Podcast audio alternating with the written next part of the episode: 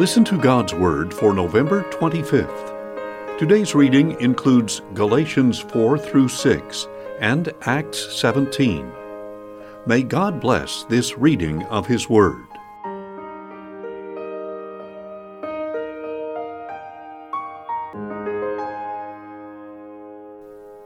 Galatians 4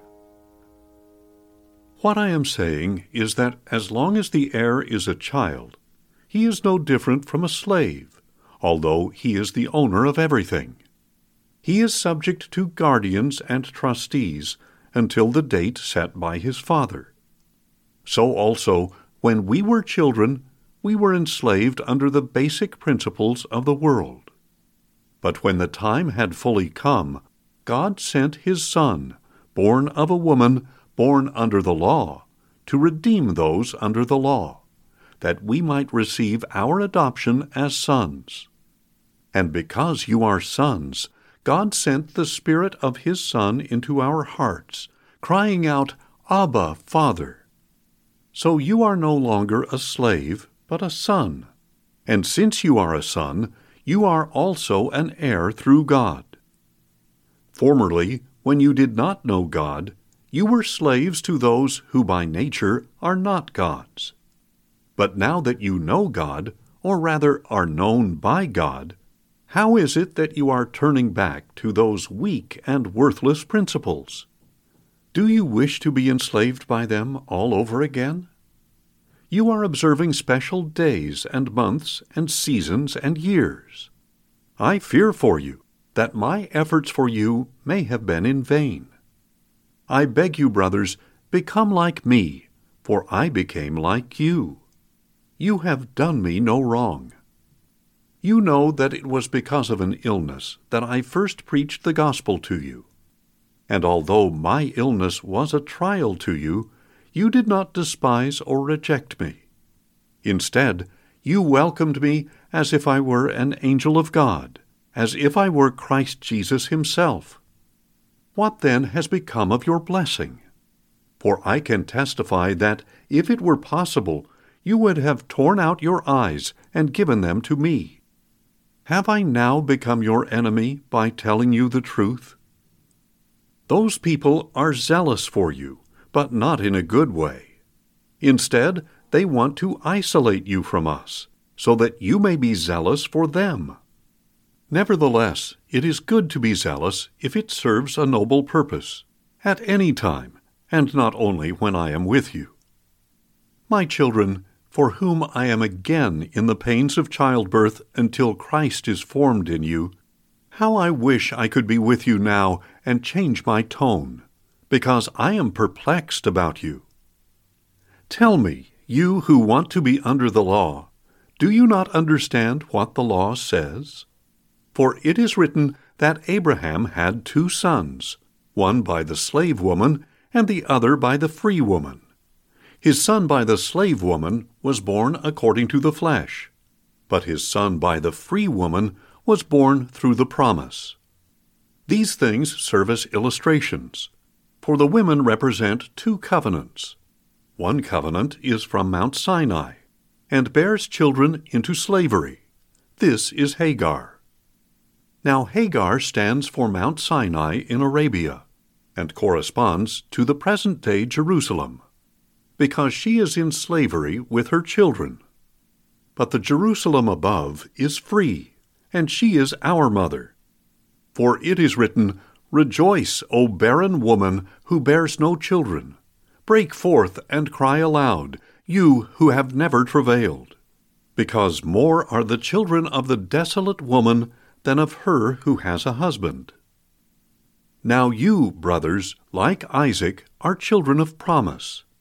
At that time, however, the Son born by the flesh persecuted the Son born by the Spirit. It is the same now. But what does the Scripture say? Expel the slave woman and her son, for the slave woman's son will never share in the inheritance with the free woman's son. Therefore, brothers, we are not children of the slave woman, but of the free woman. Galatians 5 It is for freedom that Christ has set us free. Stand firm, then, and do not be encumbered once more by a yoke of slavery. Take notice. I, Paul, tell you that if you let yourselves be circumcised, Christ will be of no value to you at all. Again, I testify to every man who gets himself circumcised that he is obligated to obey the whole law.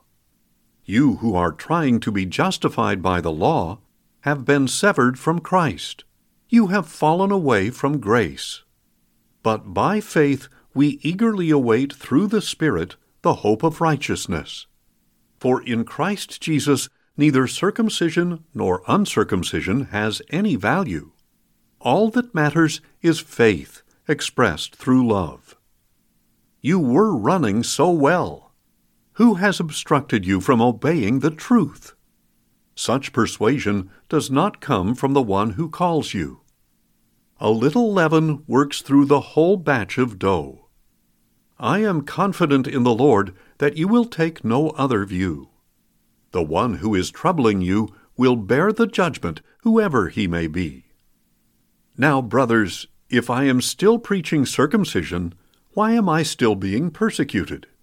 In that case, the offense of the cross has been abolished. As for those who are agitating you, I wish they would proceed to emasculate themselves. For you, brothers, were called to freedom. But do not use your freedom as an opportunity for the flesh. Rather, serve one another in love. The entire law is fulfilled in a single decree love your neighbor as yourself. But if you keep on biting and devouring one another, watch out, or you will be consumed by one another. So I say, walk by the Spirit, and you will not gratify the desires of the flesh. For the flesh craves what is contrary to the Spirit, and the Spirit what is contrary to the flesh they are opposed to each other, so that you do not do what you want. But if you are led by the Spirit, you are not under the law.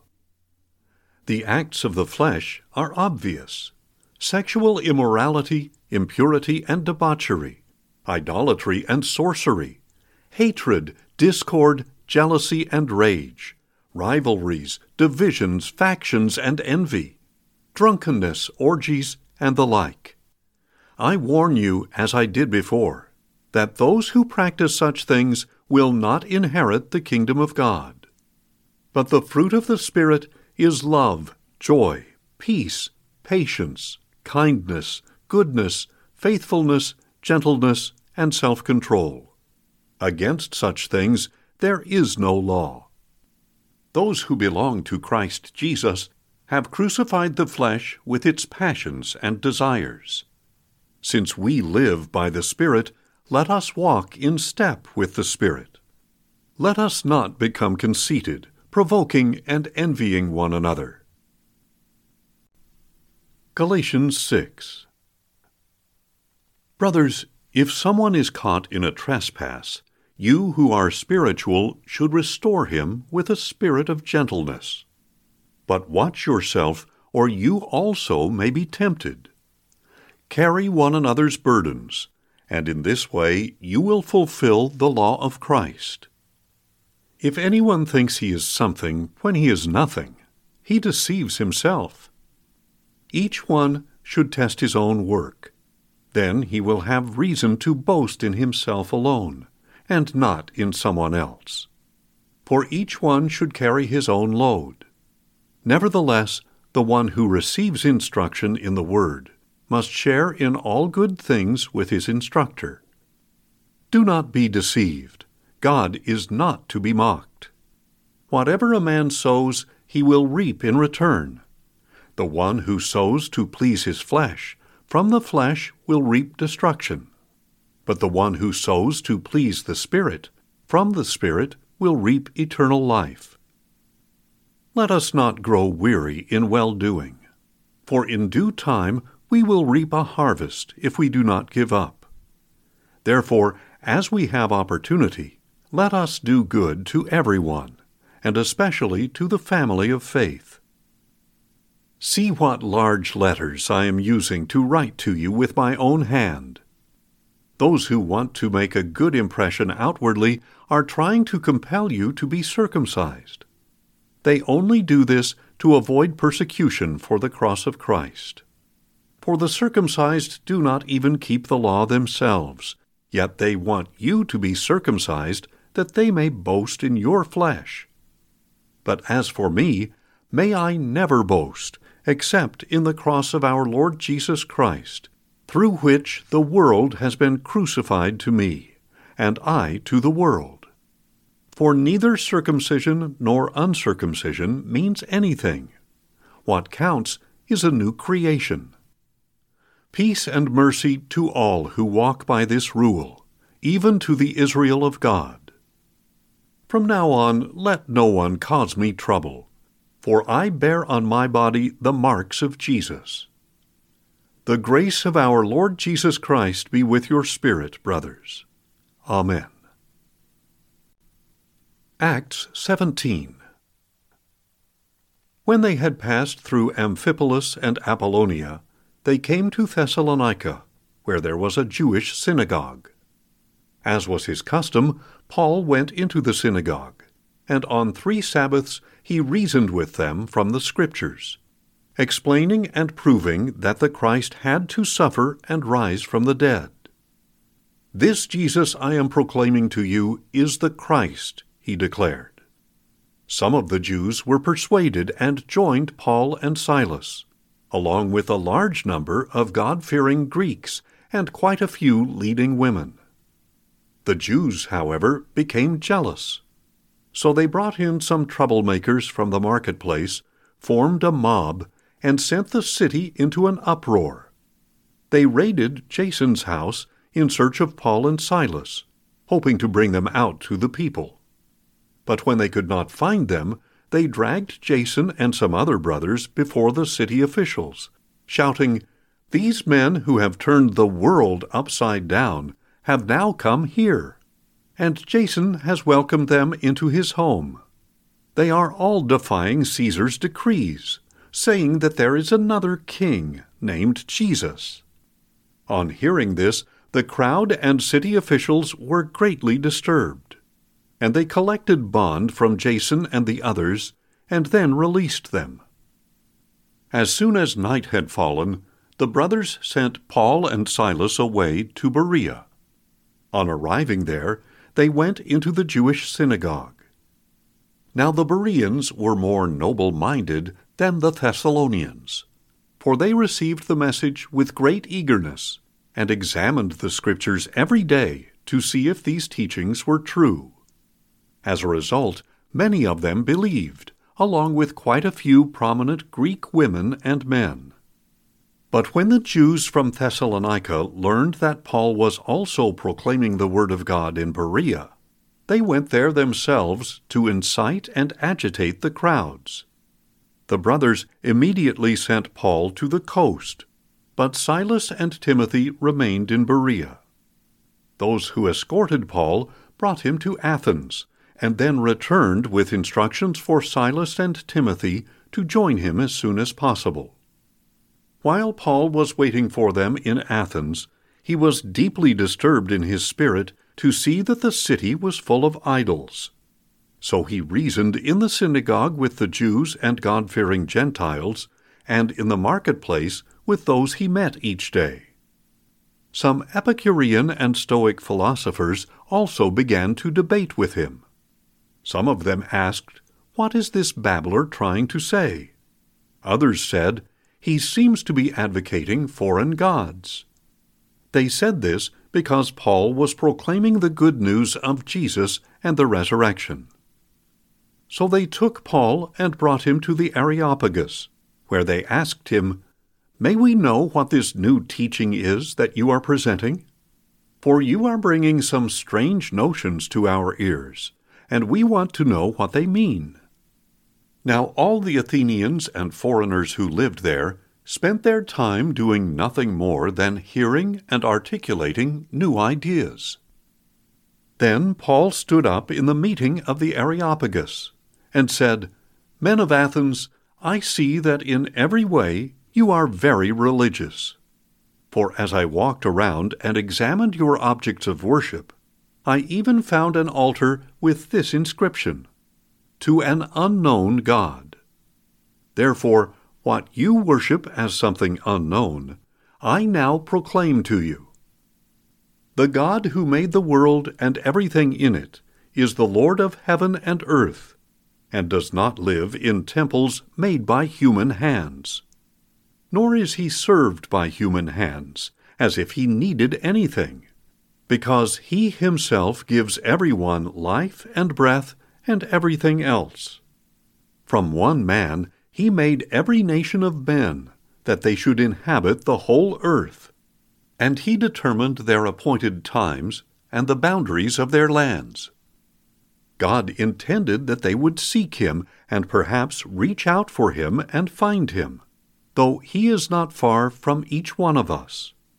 For in him we live and move and have our being. As some of your own poets have said, we are his offspring.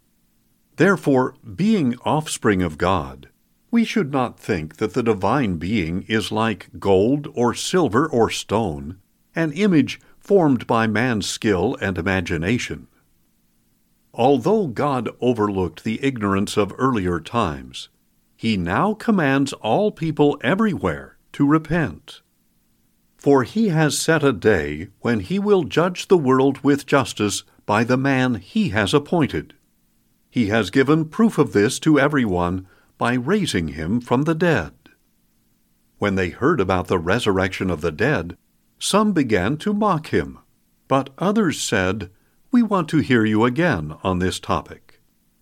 At that, Paul left the Areopagus. But some joined him and believed, including Dionysius the Areopagite, a woman named Damaris, and others who were with them. Thanks for listening, and join us tomorrow as we listen to God's Word. Questions or comments? Email us at info at listentogodsword.org.